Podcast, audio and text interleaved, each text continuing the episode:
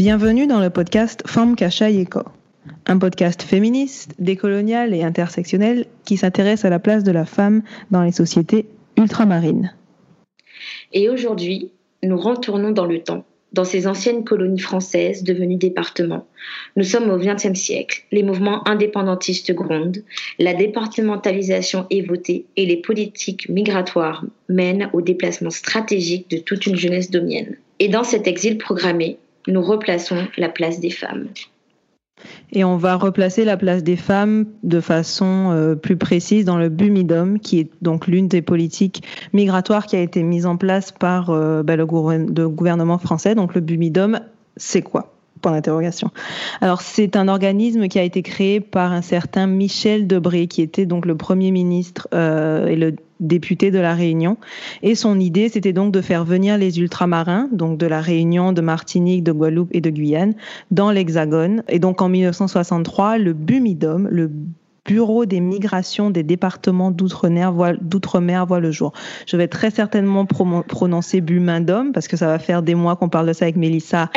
Je le prononce toujours mal. Je vais dire Bumindom, mais c'est Bumidom. Donc de façon objective, le Bumidom, c'est ça. C'est pour euh, faire partir les jeunes en fait. Qui, alors, il cible majoritairement les jeunes sans diplôme ou très peu diplômés euh, de la classe ouvrière. En tout cas, ça c'est l'opinion de Mélissa et moi. C'est un organisme qui qui repose sur une, sur une propagande en fait, sur de belles promesses, euh, comme je pense on en a tous entendu, d'un bel avenir dans l'Hexagone. Et donc c'est pour faire venir ces jeunes en leur promettant un emploi, une formation, une formation et un emploi, un emploi stable. Mm. Parce qu'il faut savoir qu'en Guadeloupe, à ce moment-là, le chômage euh, devient endémique. Euh, L'industrie sucrière est en plein déclin. C'est une manière de légaliser en fait un exil qui, on va, on va peut-être en revenir un peu plus tard, mais euh, légaliser un exil qui a lieu depuis des décennies avant 1960. Euh, euh, Et donc, c'est ce qu'est le Bumidom. Mm. On entend très peu parler, mais de plus en plus quand même. Oui, quand même. On entend de plus en plus parler du Bumidom. Il y, a un boom, il y a un boom sur cette histoire, en tout cas sur cette organisation, qui va de pair avec les enfants de la, de, de la Creuse ou à La Réunion, ou tout simplement la stérilisation forcée des femmes réunionnaises. Euh, donc c'est vrai que le Bumidum prend sa place dans toute cette atmosphère politique ultramarine et domienne, puisque en fait il y a cette idée d'ailleurs qui est présente depuis depuis très longtemps, mais que euh, les Domiens vont, vont, finalement remplacer les Français, euh, qu'ils commencent à être beaucoup trop nombreux sur ces petits territoires. Donc avant même que le gouvernement, on va dire que les politiques s'intéresse à comment finalement réduire cette population qui devient, qui devient trop nombreuse et dans ce cas-là trop problématique, c'est d'abord l'armée en fait. Comment? Et aussi trop éduquée en fait, qui devient de plus aussi, euh, aussi. Euh, c'est finalement l'armée qui commence à recruter ces jeunes, à finalement vider ces îles de sa jeunesse. Notamment, c'est le cas en Nouvelle-Calédonie, beaucoup en Nouvelle-Calédonie, beaucoup en Guyane, où l'armée représente finalement le premier recruteur. Ce qui finalement n'est pas non plus différent d'aujourd'hui. C'est ça en fait. je, le premier recruteur euh, en Guadeloupe, c'est quand même l'armée. C'est quelque chose qu'on a pu lire dans les migrations travailleuses guadeloupéennes, donc un, ouvrage qu'on vous mettra dans notre bibliothèque si ce n'est pas déjà fait, qui parle en fait des premiers canaux de l'immigration par le plan Nemo. Donc le, pour un petit récapitulatif, le général Nemo était commandant de la région des Antilles-Guyane et c'est lui en fait qui fait la proposition au gouvernement français euh, d'un plan pour finalement et je cite, puisqu'il l'a affirmé, le problème fondamental des départements français d'Amérique est celui du surpeuplement en Martinique, Guadeloupe. Donc pour en fait le général Nemo, il fallait dépeupler ces territoires, dépeupler en fait ces idées, les idées que finalement euh, ces, ces, personnes commençaient à, à avoir. On est dans, on est quand même dans le temps des mouvements indépendantistes, que ce soit en Afrique, dans d'autres îles. Le mouvement euh, indépendantiste fait rage partout dans toutes ces anciennes colonies et la France n'a certainement aucun intérêt politique tant économique de nous laisser, de nous laisser partir.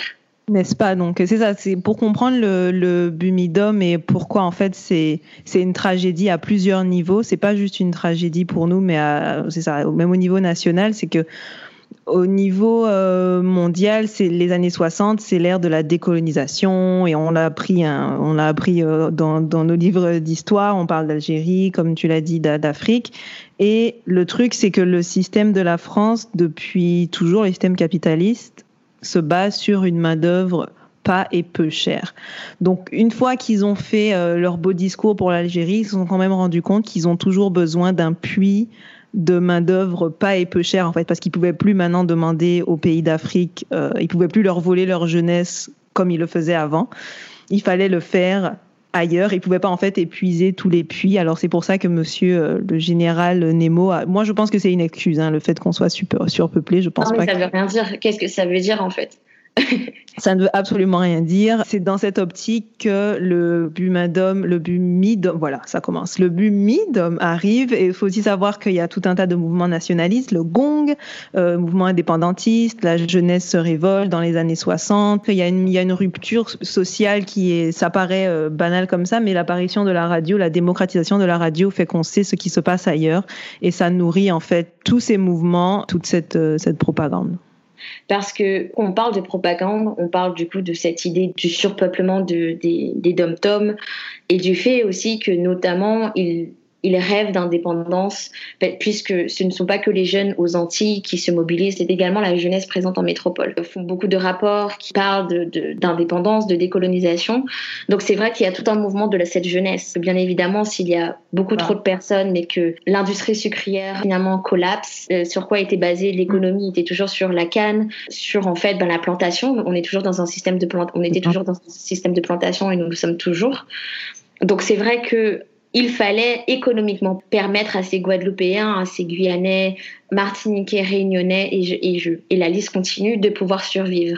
Et la, et la survivance était de partir en France. De quitter, ouais. Et donc c'est sur ça que c'est basé la, la, propagande du Exactement. C'est un bel avenir euh, dans l'Hexagone, comme j'ai dit, un emploi, etc. Mais la réalité est tout autre. Et en fait, ce qu'on va faire, c'est qu'on va, on va, le Bumidum, ce sera le socle de cette de cet épisode et on va faire des connexions en fait avec le passé du Bumidum et l'après Bumidum pour montrer euh, pour parler en fait de tout ce qui est politique migratoire et le la réalité du Bumidum c'était de la précarité, discrimination, racisme, emploi euh, emploi rationalisé en plus, rationalisé et nationalisé finalement. Exactement, isolement. C'était, euh, c'était un désastre. Moi, je pense pas. Je pense que c'était une surprise seulement pour nous, mais je pense que ça a été fait pour être désastreux comme ça. Mm. Et euh, ce que, ce que j'ai trouvé intéressant dans mes recherches, c'est que il y a eu des révoltes et en 68, les, les, locaux du Bumidum, donc à Paris, ont été saccagés et ils ont marqué sur leur mur à bas l'impérialisme français, c'est Valais, vive les enfants. Et donc, euh, ça s'est passé, ouais, ça s'est passé en 68. Ils ont saccagé euh, euh, donc le Bumidum. Euh, donc c'était pas longtemps après parce que le Bumidum, l'organisme a été euh, créé en 63 et déjà en 68 il y avait déjà à bas l'impérialisme français mm. et ses valets vive les Antilles libres. Donc il y avait déjà cette conscience d'impérialisme etc etc. et euh, c'était un instrument gouvernemental quoi. Oui en fait, ils ont vu, on, a vu très très vite et très très clair, très très clairement que c'était un exil forcé, que c'était un vol et que c'était juste des mensonges euh, de, de, du Bumidum depuis euh, depuis très longtemps. Alors moi, j'ai adoré cette petite euh, citation. Je pense que je vais, j'ai envie de le mettre sur un autre mur, tu vois. J'ai envie de. Ça, euh, avec le temps, ouais. Enfin, quand on parle très souvent de, de Bumidum, on, on oublie quand même que que, cette, que la création de cette association, de cette organisation gouvernementale est quand même finalement la légalisation concept qui était déjà présent. Et c'était par exemple, et ce que j'ai pu découvrir, ce que je ne savais pas et que comme très souvent, si quand la parole ne, ne circule pas, l'histoire n'est pas n'est pas appris. Ne se transmet pas. Exactement. Donc c'est vrai que que je l'ai pu, je l'ai découvert en, en lisant le, livre de Françoise Ega, donc euh, j'espère que je le dis bien, c'est toujours un petit peu ma, peur de pas bien dire les noms, euh, qui a écrit Lettre à une femme noire, qui on, va dire est un livre bibliographique, autobiographique. Et ce que je ne savais pas, c'est une, c'est une Martiniquaise euh, arrivée dans les années 40-50 à Marseille, après la Seconde Guerre mondiale, du coup avec son mari qui était infirmier militaire. Ils arrivent à Marseille, vivent une, une vie, je dirais, sereine, assez stable, euh, mhm. Mais ce qu'elle voit très vite, c'est toutes ces compatriotes qui arrivent de plus en plus, ou en tout cas qui étaient déjà présentes en, France, mais dans l'optique de, euh, n'avoir qu'une qu'une profession. Euh, même pas dans l'optique en fait, c'est on les a mis dans cette optique, on les a mis dans cette voie. Et pourquoi je dis on les a mis dans cette voie? Et ça, je vais, je vais devoir du coup la citer directement, puisque j'ai trouvé ça assez poignant. Euh, du coup, elle dit, je cite, En effet, il y a beaucoup de filles que l'on fait venir à Marseille. Elles laissent les îles pour une destinée meilleure. Je les vois, et c'est toujours la même chose. Elles sont achetées presque pour un certain temps. Ces dames font comme toutes leurs compagnies Elles ont une bonne antillaise, plus souple, plus isolée que la bonne espagnole d'antan. Il y a quelques-unes qui tirent de bons billets à cette loterie. Elles tombent sur des gens pleins de dignité et d'humanité. Il y en a d'autres ce sont les plus nombreuses, qui ploient sous le joug. Franchement, quand j'ai lu toute, toute son œuvre, puisqu'après mm. je me suis renseignée sur son, sur, sur le personnage de Françoise Sega, c'est quand même une femme activiste qui fait partie des, des, fondatrices de l'association euh, anti-guyanaise en France et qui, pour comprendre en fait ce que vivaient ses compatriotes antillaises, euh, ultramarines, domiennes, euh, s'est dit je vais être bonne, je vais voir qu'est-ce qu'elles vivent. Ouais. Et ça, c'était avant ou après le Bimidum Ça, c'était avant. On parle avant. Ça, on, est, on est même dans les années, euh, dans les années 20 finalement, quand des îles commençaient à, enfin, commençaient à être les destinations de vacances, quand finalement les familles bourgeoises aisées et les familles blanches, en fait, faut, faut malheureusement donner la couleur de la peau, le phénotype, arrivaient dans les Antilles, arrivaient dans ces anciennes, dans ces colonies qui étaient à ce moment-là toujours les colonies françaises, et finalement avaient à leur disposition des employés de, maison. Donc on était avec la blanchisseuse, on était avec la, on était avec la, bonne à tout faire, on était avec la cuisinière souvenir de ça pour se rendre compte que le bumidum n'est que, n'est que la continuité de quelque chose qui existait. On parle souvent du bumidum comme quelque chose d'unique et de c'est arrivé, ça, ça, a commencé en 63, comme si en fait Michel Debré, donc il a juste eu cette idée-là. Comme... C'était malheureusement un flux migratoire qui était déjà présent. Et euh, du coup, pour citer encore Françoise Eja, euh, j'ai, on va dire que j'ai ri, mais j'ai ri, j'ai ri jaune. Enfin, j'ai ri vert, j'ai ri de toutes les couleurs, mais j'ai pas ri de bonne grâce. Ah ouais, c'est pas un vrai rien, ouais. Non, elle dit, elle dit, je cite, depuis que Martine Carole a ramené des Antilles, une créole pour cuisiner chez elle, les dames de tout calibre se sont mis à la page. Elle paie le voyage aux filles qui veulent voir du pays. Et hop, mulâtresse, chabine, négresse et capresse, laisse l'île et attrape l'aspirateur au vol pour commencer à se faire les pieds en arrivant. Dis-moi, ne me dis pas que la, violence, la violence de ces mots. Et c'est même pas pour dire ça dépeint une réalité. Euh, c'est sa réalité. Elle l'a vu, elle le voit. Et qu'est-ce que tu, comment tu vis? Parce qu'en plus, c'est même pas pour dire... un aspirateur au vol. Hey Pourquoi le bumidum a été, quand je dis bien légalisé, bien nationalisé, c'est que quand même, ces, ces, dames blanches bourgeoises qui faisaient venir leur, par bateau leur, leur futur bon à, leur futur bon à tout faire, mhm. il faut quand même se dire qu'elles achetaient le billet, le billet de bateau. Mhm. Et pour, pour que ces femmes, pour que ces bonnes finalement soient par la suite libres retrouvent leur liberté, littéralement, il fallait qu'elles rachètent le prix qu'avait pu coûter leur voyage jusqu'en France.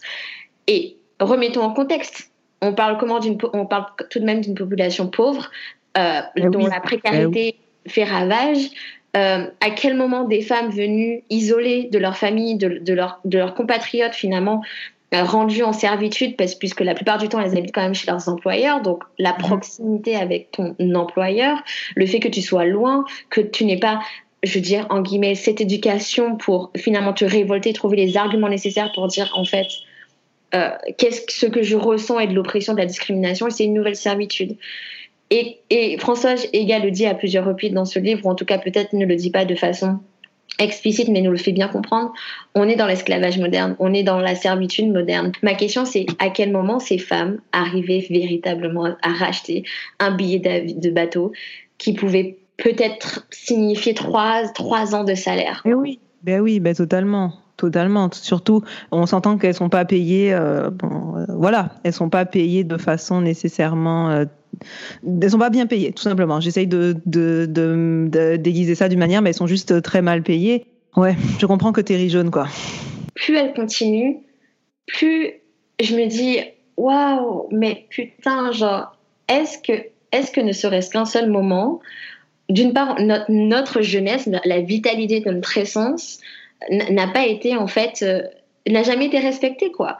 Tu, hmm. les, hmm. la, belle parole de la fin de l'esclavage, on est toujours dans la colonisation, donc toute cette institution, toute cette institution esclavagiste légalement bannie, mais on est encore dans ce genre de propos et en fait c'est les mêmes en fait c'est les mêmes discours c'est comme si les mêmes discours mais avec un vocabulaire différent alors tu as eu l'esclavage euh, comme tu dis, la fin de l'esclavage au pop-up, c'est joli. Après, on a eu ça pendant la décolonisation, euh, venez en, France. Euh, mais en fait, c'est retourner sur la plantation, sauf qu'on on prend l'avion, on, on, prend le bateau pour retourner, pour aller vivre chez, chez, le, chez le maître, hein, parce que le maître a fui. Il a cru qu'on allait lui trancher la gorge, même si on a tranché la gorge de certains. Mais enfin, bon, bref. c'est les mêmes. La abolition, surtout. Oui, parce que tu te rends compte qu'on parle de première et de seconde abolition. Bref, c'est tout un autre sujet. C'est intéressant de voir que c'est juste le même schéma qui se répète. C'est toujours le schéma de la plantation, du colon, du colonisé de nos corps. Euh, le, le, bumidum euh, repose sur une, de belles paroles et, et, et une belle propagande. C'est quelque chose que nous-mêmes, on a tous entendu. Tu vois, la, la, aller en France et qu'ici, il n'y a pas d'avenir et quoi que ce soit. Et c'est les mêmes choses qui répètent depuis euh, l'abolition. C'est-à-dire qu'ils nous ont amenés, ils nous ont amenés ici, ils ont dit ok voilà ce qu'il y a à faire c'est euh, défraîchir et euh, couper canne etc etc. Après ils se sont dit ah mais à partir de maintenant il n'y a plus rien à faire. Alors après maintenant que vous êtes des colonies, hein, il n'y a pas grand chose à faire à part le sucre. Maintenant que vous êtes département, ah il n'y a pas grand chose à faire euh, à part bah, toujours le sucre, et des emplois de service à la limite puisque commençait à y avoir élection etc. Après départementalisation il y a quoi? Oui les années 60, ah, pas grand chose à faire. Il n'y a jamais rien à faire c'est toujours les mêmes arguments qui nous donnent. Et maintenant, euh, la transformation, euh, la deuxième transformation du bumidum qui est la dome, c'est toujours la même chose. Moi, comme je t'ai dit, ça m'avait choqué. De voir. Après, là, je, là, j'extrapole, on va revenir au sujet, mais ça m'avait choqué de voir une publicité de la dome comme ça. J'étais genre, ok, genre, mais c'est ça, hein, tu sais, genre dans, dans, le livre, euh, dans le, dans, enfin, dans le livre, dans le rapport euh, du 13e congrès national de, de l'Association générale des étudiants guadeloupéens, en, un, petit, un rapport de 1970, 1978, pardon, ils disent quand même, que, comme tu dis, on retrouve toujours les mêmes systèmes, les mêmes, euh, la même propagande, c'est que eux déjà, en, en, 78, donc on va dire ils sont étudiants. Alors mettons déjà quand ils, dans les années 50, on te dit, on te fait comprendre depuis le banc de l'école que tu dois partir, qu'il n'y a rien en Guadeloupe, qu'il n'y a rien à faire. Et sur, replaçons les femmes dans ce débat en fait. Exact, exact. Parce que si, si, euh, si les hommes bon, euh, étaient recrutés par l'armée, ils devaient sûrement euh, travailler comme nettoyer les salles ou en tout cas être dans. Voilà, ils étaient toujours en première ligne de mire. On a vu pour la Première Guerre mondiale, c'est ce qu'on a vu pour la Seconde Guerre mondiale. Mais c'est vrai que c'est ça, on nous apprend depuis, le, depuis qu'on est enfant, et que ce soit dans les, au début du 20e, dans les années 50, dans les années 70, à aujourd'hui, on doit partir.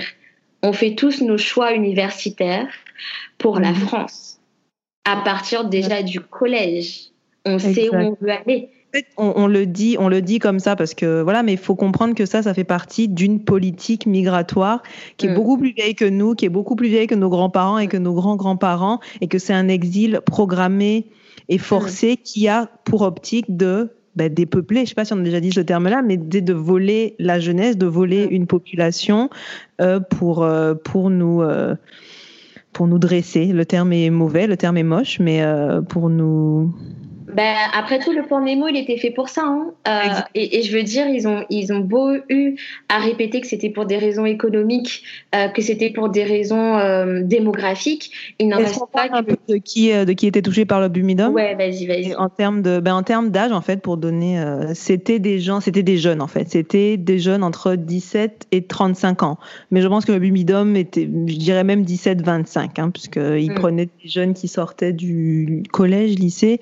Euh, euh, c'était plutôt des populations ouvrières, donc des gens qui n'avaient pas nécessairement de diplôme, mm. euh, qui n'avaient pas nécessairement d'attachement de famille en hexagone, on s'entend. Mm. Et quand on regarde des choses comme ça, quel bien ça peut faire à quiconque d'arracher des jeunes de 17, 18. Et puis moi, je pense que c'était même plus jeune, puisqu'il me semble que la personne avec Madoulet nous avait parlé de gens qui étaient même plus jeunes que ça. Je sais pas si c'est Madoulet ou ma grand-mère. Je sais que j'ai eu cette information de quelqu'un, euh, que c'était des gens beaucoup plus jeunes. Donc quel bien ça peut faire à quiconque d'arracher et encore une fois de kidnapper des mm. enfants, quoi. Et c'est mm. toujours le même système. Pareil, le système d'esclavage, c'était pas des, des, des, hommes et des femmes, c'était des enfants qui mm. étaient euh, arrachés euh, euh, aux, côtes euh, de je ne sais quel pays africain pour venir ici. En 1960, en 1900, ben même pas 1920, puisqu'on a vu pour les, les, les, femmes européennes qui venaient euh, ben, choisir à la carte en fait leur bonne, c'était des enfants c'était pas des, des femmes euh, établies. Donc le, le bumidum renforçait encore cette tradition française, cette tradition, cette tradition pardon européenne de voler, de kidnapper des enfants, les enfants de la Creuse, qui ça c'est quelque chose quand même assez connu. Et euh, ben les, il n'y a pas de nom pour nous, mais les enfants de la Guadeloupe, de la Martinique et euh, de la Guyane euh, qui ont été aussi volés. Et ça encore, c'est une stratégie migratoire. Pourquoi? Ben parce, qu'on fait peur, j'imagine, pour plusieurs. Ah on, est, on est clairement, tu sais. On entend très souvent avec Michel Houellebecq ou, et tous ces racistes euh, pompeux et qui polluent nos chaînes, enfin qui polluent, dont les médias en raffolent hein, un peu. Non mais j'allais dire qui polluent les médias, mais en fait c'est les médias qui les invitent. Ah. les, médias souhaitent cette pollution. Bref, euh, que il parle très souvent du grand remplacement. Euh, qu'il y avait euh, du fait des, des, des, populations arabes, des, des, des religieux, des... mais il faut quand même savoir que le, la politique du grand, grand remplacement est, quelque chose qui a d'abord touché, qui a touché toutes les migrations, hein, que ce soit les, la migration espagnole, la migration italienne. Euh, c'est voilà, mais c'est vrai que ça nous a touché également et qu'il y avait euh, dans les rues quand même des de façon tout à fait décomplexée puisqu'on est on est au moment encore où les noirs n'ont pas de sentiments pas de les noirs même même les racisés en fait est-ce qu'on est humain même? Sommes-nous humains? Toi et moi Mélissa. attends. Et du coup, il y avait quand même cette politique, la politique du grand remplacement, quoi, où il y avait des, politiciens qui n'avaient, euh, qui n'avaient aucune honte. Ah ben d'ailleurs, j'ai, une citation, si vous le voulez, de Monsieur Marcelin euh, Armal, pardon, candidat aux dernières législatives du Rassemblement des usagers des contribuables dans le 13e euh, arrondissement de Paris, qui déclarait, je cite, Citoyennes, citoyens, la France est en péril. La famille française hmm. est menacée de génocide. Si notre civilisation est appelée à disparaître, notre culture est menacée de destruction. Notre religion finira par succomber sous la poussée de l'islam française. Français, nous sommes des condamnés en sursis. Nous n'aurions pas 1500 000 chômeurs sur les, sur les bras si la majorité sortante n'avait pas attiré 6 millions d'immigrés sur le sol de la mer patrie. Oui, parce que après tout, ils nous ont attirés. Euh, N'est-ce pas? Tu vois, je. Bref, mais il y avait énormément, donc ça a touché. Donc là, on est déjà au moment où, dans les années 60, 70, euh, le grand remplacement touchait euh, la population la plus arabo-musulmane. On fait partie du grand remplacement. C'est tellement intéressant de voir que, alors, de notre côté de l'Atlantique, c'est oh, il n'y a rien à faire, venez chez nous. Oh, il n'y a rien à faire chez vous, venez chez nous, venez, on vous paye le billet, mm, venez, on mm, vous donne mm, un on donne une formation, on va vous loger, on va prendre soin de vous. Et de l'autre côté, c'est attention, ils arrivent. C'est c'est vraiment, tu vois à quel point ces systèmes sont, c'est une machine et, et c'est une propagande et c'est eux-mêmes qui, qui ils, créent des problématiques. Euh... Parce que, voilà. Et de l'autre côté de l'Atlantique, c'est oh, ayez peur, on va être remplacé, notre culture est en péril, euh, euh on, on, nous envahit mais c'est genre, on n'a pas demandé à être là. C'est toi qui mm. viens chez nous, qui nous mm. donne, et ça c'est partout, c'est toi qui viens chez nous, qui nous donne, qui nous donne les, le, les, les, papiers, les pamphlets, les, les trucs d'inscription pour qu'on vienne chez toi. Et pour qu'on parle en termes de chiffres, alors j'en ai plusieurs, les chiffres de, donc, du Bumidum pour en revenir, euh, pour en revenir là. Alors, au début des années 80, donc je vais aller de façon un peu euh, rétroactive, au début des années 80, ce serait plus de 260 000 domiens. Donc, quand je dis domiens, là, c'est Réunion, Martinique, Guadeloupe complet qui auraient émigré. Après, faut faire attention avec tous les chiffres parce qu'il y a des gens qui sont partis, mais qui ont comment dire succombé à la propagande du bumidum mais qui sont pas passés par le bumidum.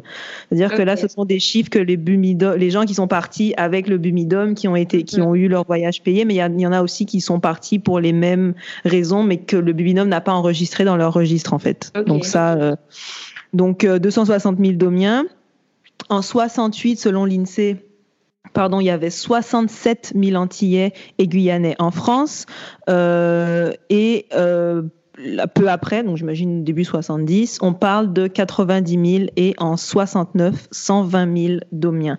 Mais après, ce, sont des chiffres qui regroupent Guyane, Martinique, euh, Guyane, Martinique, Guadeloupe et Réunion en tout. À notre échelle, c'est beaucoup. Quand, quand j'entends des 100 et des 1000, sachant que la moyenne, c'est quoi 300 000 personnes? Nous, on est, 300, on est 300, 400 000, en Martinique, pareil. Euh, mais à l'échelle de la France, SAC pour un grand remplacement, pour d'interrogation. non, mais... on est toujours, c'est toujours dans la même, c'est toujours dans la même paranoïa. Quand la majorité en place, euh, la majorité sociale, on, parle bien sociale en place, a peur que cette minorité la renverse. Mais en même temps, il y a des raisons à cette peur parce qu'on veut te renverser. Et, et en plus, tu n'es juste Enfin bref. Donc c'est vrai que au niveau des chiffres et puis surtout je te laisse aussi euh, aborder les chiffres de des femmes parties. Oui, et exact. et en fait pourquoi elles partaient, à quoi elles étaient destinées. Alors comme euh, on l'a dit un peu euh, un peu plus tôt, la réalité du Bumidum c'était c'était très très loin de ce qui était comment dire de ce qui était promis. Hein, donc c'est des emplois précaires et donc le chiffre je l'ai juste ici, c'est la page. Alors, en 1976, 47,91% des femmes guadeloupéennes étaient officiellement destinées à la, profession de bonne à tout faire, donc des bonnes. Euh, bonnes à tout faire, sachant que normalement les formations euh, ben, qui leur étaient promis qu'elles occupaient, c'était quand même pour être agente hospitalière, agente de collectivité, employée de bureau, ouvrière spécialisée, employée de maison. Mais au fond, à la fin, se, plus, près de 50% des femmes guadeloupéennes, qui, donc des chiffres que je vous ai dit là, étaient, bah, devenaient, je ne sais pas si mm. c'est des, bonnes en fait, occupaient, en tout cas occupaient le poste de de mm. bonnes. Donc c'est ça, on voit très, très, très clairement la dichotomie entre promesse et réalité, c'est-à-dire qu'on te promet un emploi. Euh, et le truc, c'est que c'est fou, mais j'entends en fait ces belles promesses. Oui, tu auras un travail, tu auras un bureau, tu auras ta petite maison, ton petit machin, ton petit salaire, tu seras bien. Alors qu'au fond, tu arrives et tu, euh, tu, tu, recrées le système de plantation, sauf que tu as pris le bateau euh, pour... et que tu es isolé que tu es isolé, exactement. Euh, on y a beaucoup d'histoires de, bah, d'antillais qui malheureusement ont, bah, succombé, qui se sont suicidés en fait.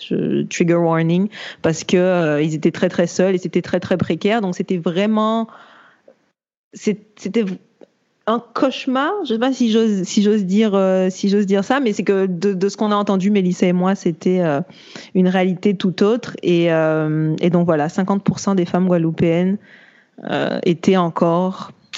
Et c'est intéressant parce qu'on on rigole souvent de. On dit souvent en rigolant qu'il y a beaucoup de Noirs en France qui sont dans les administrations de nos jours, mais faut encore une fois, quand on, quand, on regarde l'histoire, il y, a une, il y a une explication et l'explication c'est tout ça en fait, c'est qu'on a, on a sans cesse été relayé à ce poste-là, mais c'est pas nous qui avons nécessairement choisi, on nous a d'abord menti et après on a été relégué à ce poste-là et c'est pour ça dans l'épisode sur le cinéma, tu sais, on parle de l'infirmière machin. Ouais, ça a été une réalité. Voilà. Mm. C'est une réalité et parce qu'en fait dans l'esprit du coup dans l'esprit euh, de l'autre côté de l'Atlantique dans l'esprit français ils n'ont vu que des femmes noires dans ces postes-là. Parce que, ouais, parce que la femme noire était plus la, la bonne. Et, en secrétaire, bonne. Euh, voilà. Mais même, même, la femme noire était plus la bonne. Et puis quand ta couleur de mm. peau euh, était un petit peu plus euh, affichable. disons, disons ça comme ça. Disons ça comme ça. Pas chose là, mais tu, tu, en fait, tu avais, tu avais accès au, au vraiment mm. poste de secrétaire, au poste de. Déjà parce que d'une part, tu incarnais finalement en plus l'image euh, coloniale par essence. Donc, euh, euh, Chabine, Chabine, Chabine et, métisse, Chabine et mulatresse, qui finalement avaient des accès, des accès à des postes où leur visage était recommandé parce que du coup, ça insufflait les îles, etc., etc. mais coloniale, la Nouvelle-France, c'est la France qui accepte quoi, mais qui accepte les, les métis et les chabines, et puis la doudou, on va la garder pour la maison, on va la garder pour les enfants. Exactement. Mais ce qui en plus, euh, ce qui n'a pas non plus été dit, euh, notamment encore, en tout cas, ce qui n'a pas été dit par, par nous, je veux dire, c'est que, que ces femmes, dans les, avant le bumidum, lorsqu'elles partaient, comme, comme le précisait François Sega, qu'elles étaient achetées finalement par, euh, par leurs employeurs, ou avec le bumidum, il faut quand même se rendre compte que à la fin, une bonne partie d'entre elles finissaient en fait prostituées. Exact. Parce que es, en plus d'une part, tu es, es isolée, euh, les moyens financiers sont quasiment impossibles, enfin, ne te permettent pas de survivre littéralement. Et, et euh, ça, c'est quelque chose aussi euh, dans le. Racisme, discrimination, fétichisme. Exact. Et c'est ce que Françoise Ega a dénoncé, c'était la prostitution. la prostitution en fait de, de, ses compatriotes dans, dans, dans, les années 50 et 60, mais aussi une prostitution organisée par, ces mêmes, par nos mêmes compatriotes après, pour le bumidum, il faut, il faut savoir que quand les femmes arrivaient, elles étaient normalement, euh, pendant, on va dire, une quinzaine de jours, euh, logées et éduquées dans des, dans des, dans des institutions. Par exemple, à saint Exactement. Et elles devaient, on leur apprenait l'alphabet. Ah oui, euh, ouais. Voilà, c'est ça. On leur apprenait l'alphabet parce qu'il ne fallait pas qu'on Enfin, et il fallait qu'on leur apprenne à bien, à bien, à bien parler. Donc en plus, c'est pour le dire précisément, euh, c'est à Couy-sur-Ourcq. Alors je, il y avait aussi Saint-Cyr. Alors à moins que ce soit pour les hommes, celui-ci, il faudrait que je, enfin, c'est pas très dans, Aussi. Ouais, mais c'est en tout cas pour celui dont je parle là, c'était euh, Couy euh, sur Ourcq. Donc dans le rapport euh, de, de, de, de l'association des étudiants, dans le, dans, il y a un extrait du Patriote guadeloupéen euh, numéro 22 en date du, de février 1972 qui explique que, le programme comporte deux parties. Un ensemble de vagues notions théoriques d'hygiène, de sécurité sociale, de cuisine, ce qui est une machine à laver, un téléphone, un frigidaire, etc. On est en 72 hein, quand même, bref. Et surtout, l'adaptation à la vie métropolitaine. Ça, c'était la deuxième partie. Et ce cours consistait en l'acquisition de bonnes manières, se tenir à table, servir et desservir une table, par exemple, tu vois. Donc, quoi qu'il arrive, et ce, même si euh, le Bumidum disait oui, on va vous former, vous allez être secrétaire, enfin, vous aurez des métiers, vous allez avoir une formation pour être finalement des personnes. Euh, bah, en fait euh, diplômés, tu vois, genre juste mmh, qualifiés. Mmh, mmh, les programmes en, eux, en eux-mêmes, l'essence même des programmes n'était pas fait pour. Et, ils étaient choisis vis-à-vis de leur physique, vis-à-vis de leur prestance, leur accent, parce qu'il y avait, il y avait certains employeurs qui aimaient le fait que leur accent était prononcé, parce que du coup, ça donnait un effet euh, et cocotier. Exactement. Parce qu'en fait, l'accent était aussi vu soit comme un signe de, de comment ça, comment je, de, de comment je pourrais dire ça? Genre euh, du petit nègre en fait. D'être d'être quoi. Ouais, c'est ça, du petit nègre. Et du coup, suivant euh, suivant la fantaisie de l'employeur vis-à-vis de cette image du petit nègre, il y en avait qui préféraient qu'il y a, euh, avec accent, d'autres non. enfin, on est quand même voilà. Donc ça, ça, enfin, je veux dire, Françoise Égal en parle dans le rapport des, des étudiants guadeloupéens concernant le bumidum, ils en parlent. Enfin, je veux dire, c'était présent. Et surtout, il faut quand même dire que cette population ne revenait juste jamais. Ces femmes ne revenaient jamais. Parce que à quel moment tu peux te permettre, avec ton salaire de misère, à quel moment ces femmes pouvaient se, se payer juste un billet d'avion, un billet de, bateau pour aller voir leur famille? Des enfants qui, au final, grandissent en France quand ils pensent. Si tu, si tu prends euh, quelqu'un de 14, 15, 16, 17, même jusqu'à 20 ans, qui, mettons, il travaille 5 ans euh, pour, euh, pour ces personnes, 5, 6, 7 ans, tu vas pas tu vas pas dire ok demain euh, je rentre euh, je rentre en Guadeloupe tu sais pas du tout à quoi ressemble la Guadeloupe tu genre quand ça fait juste 5 6 7 ans maintenant tu es, es, dans la vingtaine ou trentaine c'est pas euh, enfin le retour au pays c'est pas nécessairement leur, leur, priorité ça leur ça leur est pas nécessairement mm. accessible et mm. pour ce que il y a un alors une série. On peut critiquer autant qu'on veut. Je n'ai pas apprécié, mais en tout cas, c'est juste pour voir le visuel en fait de ce qu'était le Bumidum. Bumidum, je vous ai dit, j'allais me tromper. Euh, c'est le rêve français de Christian Faure, sorti en 2017. Oui, Christian Faure est un homme blanc français qui, oui, les accents ne sont pas bons. Euh, les... non, mais, juste les, enfin, juste le grand casting, on n'a absolument rien contre, la géographie. mais genre, il y a tellement d'antillais euh, enfin, pourquoi tu ne fais pas juste l'effort de caster C'est les gens qui ont connu et qui ont des personnes qui ont vécu ça?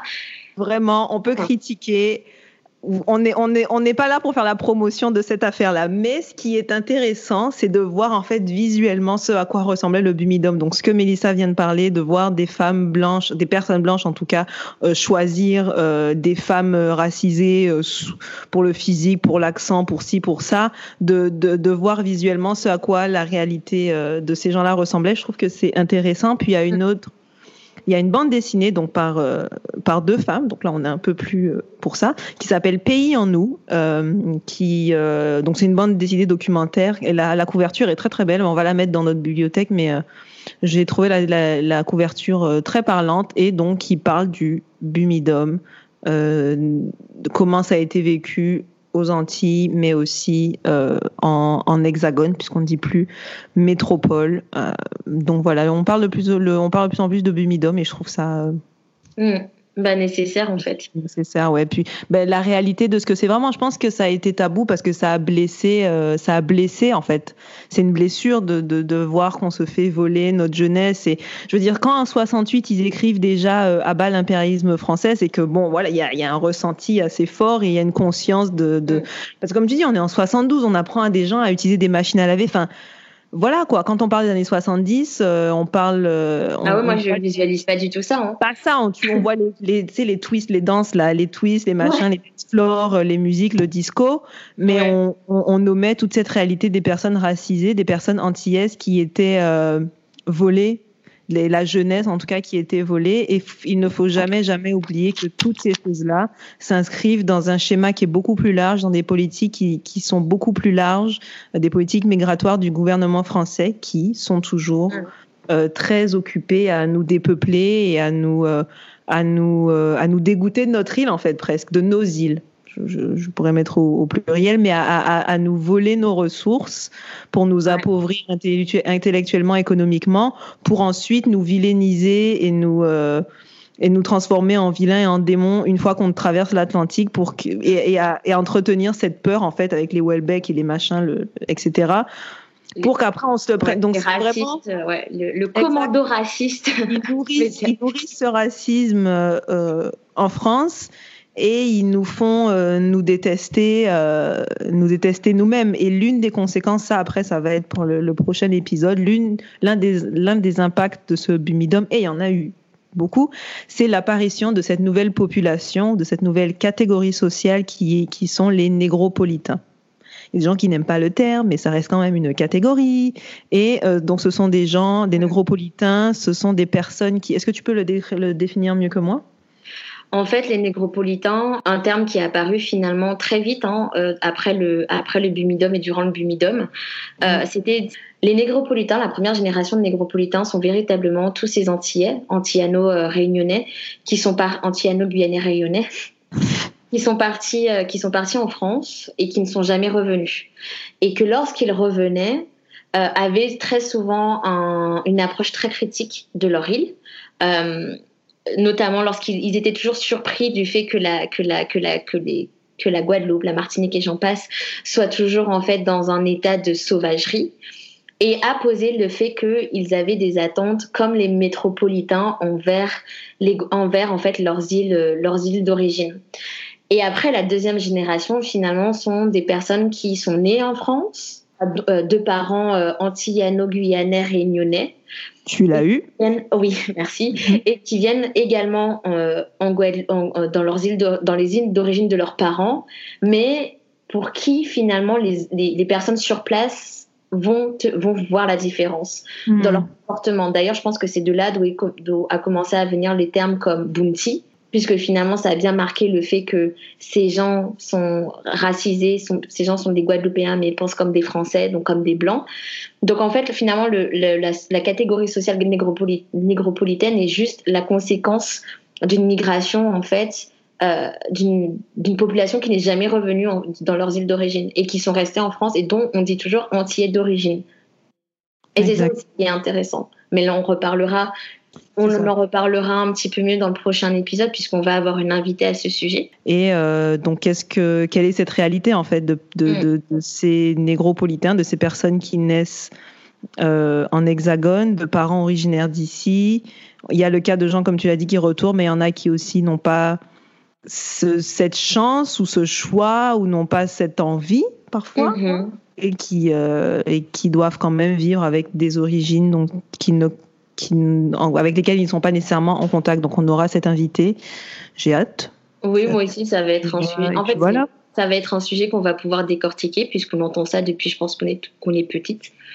Euh, donc c'est vrai que pouvoir euh, discuter, parler du coup de l'identité, euh, qu'est-ce que ça veut dire d'être toujours d'origine, tu vois, enfin, quand tu es français de base, qu'est-ce que ça veut dire d'être origine guadeloupéenne quand finalement on devrait être français Exactement, donc ce, serait, donc ce sera intéressant parce que ça aussi c'est un impact du Bumidom, même si c'est des générations après. Et je pense mm. qu'on va aussi peut-être rapidement parler de la DOM. Euh, ce sera intéressant s'il y a des gens qui nous écoutent qui, ont, qui sont passés par la DOM ou qui connaissent ou etc. Quel est leur ressenti par rapport à ça? Euh, Est-ce qu'ils connaissent le Bumidom? Est-ce qu'ils voient des ressemblances? Est-ce qu'ils sont complètement pas d'accord? Est-ce que c'est quelque chose de nouveau, quelque chose de différent? Moi, dis mm. que ça me choquait, mais je ne juge pas les gens qui ont. Euh, je comprends que, comme, comme on a dit avec Mélissa, hein, euh, on comprend que ça a créé des opportunités. On veut absolument pas. Euh, dénier, euh, renier ou critiquer le, les, les, choix. C'est pas le, les, les, choix individuels qu'on critique en fait, c'est les ces politiques migratoires et ces, ces décisions gouvernementales, gouvernementales pardon, euh, qui font en sorte qu'on arrive à ces résultats. Mais les gens qui ont profité de ces opportunités, c'est pas du tout euh, voilà quoi, il y a des gens qui, comme j'ai dit à Mélissa, il y a des gens qui sont partis, qui se sont mariés, qui ont eu des familles, qui ont vécu des moments, des bons moments. Euh, voilà quoi, on veut pas du tout. Euh, c'est pas eux qui ont qu'on critique entre guillemets. Mm. C'est l'État français, c'est la mère patrie. Donc voilà. Donc restez avec nous pour le prochain épisode. On espère que vous avez apprécié celui-ci. N'hésitez surtout pas à nous, à nous dire ce que vous en pensez. Vos retours comptent énormément pour nous. Et on... ça, Apple, les notes. Oui. Et surtout, euh, notez-nous sur Apple, puisque plus on a de notes, plus on a de visibilité et plus en fait on peut mettre en lumière notre voix. Donc, si vous souhaitez en fait tout simplement euh, parler avec nous d'un sujet qui vous intéresse sur ces politiques, sur le territoire, n'hésitez surtout pas, on est open. Et puis voilà, mais je vais laisser euh, le reste à Solène. Merci Mélissa. Euh, ben, Retrouvez-nous euh, sur les réseaux sociaux, euh, Instagram, femkachayeko, femkachayeko.gmail.com. On a une page Facebook, on a une newsletter maintenant. Oui, abonnez-vous. ça envoie en fait un super beau message à chaque fois qu'il y a un nouvel épisode en ligne. Mélissa, c'est mel.marival sur Instagram et moi, c'est solène.jpeg comme le format photo. Et puis, ben, on est dispo. Bon, c'est vrai que là, pour le moment, on n'est pas sur le même fuseau horaire, mais on reste quand même dispo. Et donc, du coup, ça fait qu'on peut répondre encore plus rapidement rapidement parce qu'on a quelqu'un qui est sur le fuseau euh, Europe et quelqu'un qui est sur le fuseau. Euh, donc il y a il y a forcément quelqu'un qui est debout en fait. C'est ça que, que, je veux dire. Donc, euh, on est presque 24 heures sur 24 sur en forme Kachayeko et puis on apprécie vraiment tous vos messages, tous vos retours. ça nous fait vraiment plaisir de voir que la communauté s'agrandit et puis on est pour, on est, c'est le départ d'une deuxième saison. Donc voilà. Voilà. Donc, euh, ben, en fait, salut. Hein. On se retrouve. Euh, salut. Hein. on se retrouve sûrement dans. On se retrouve en fait dans, dans, deux semaines. Le mois prochain, dans deux semaines. Exact, dans le mois prochain. Allez. Ciao.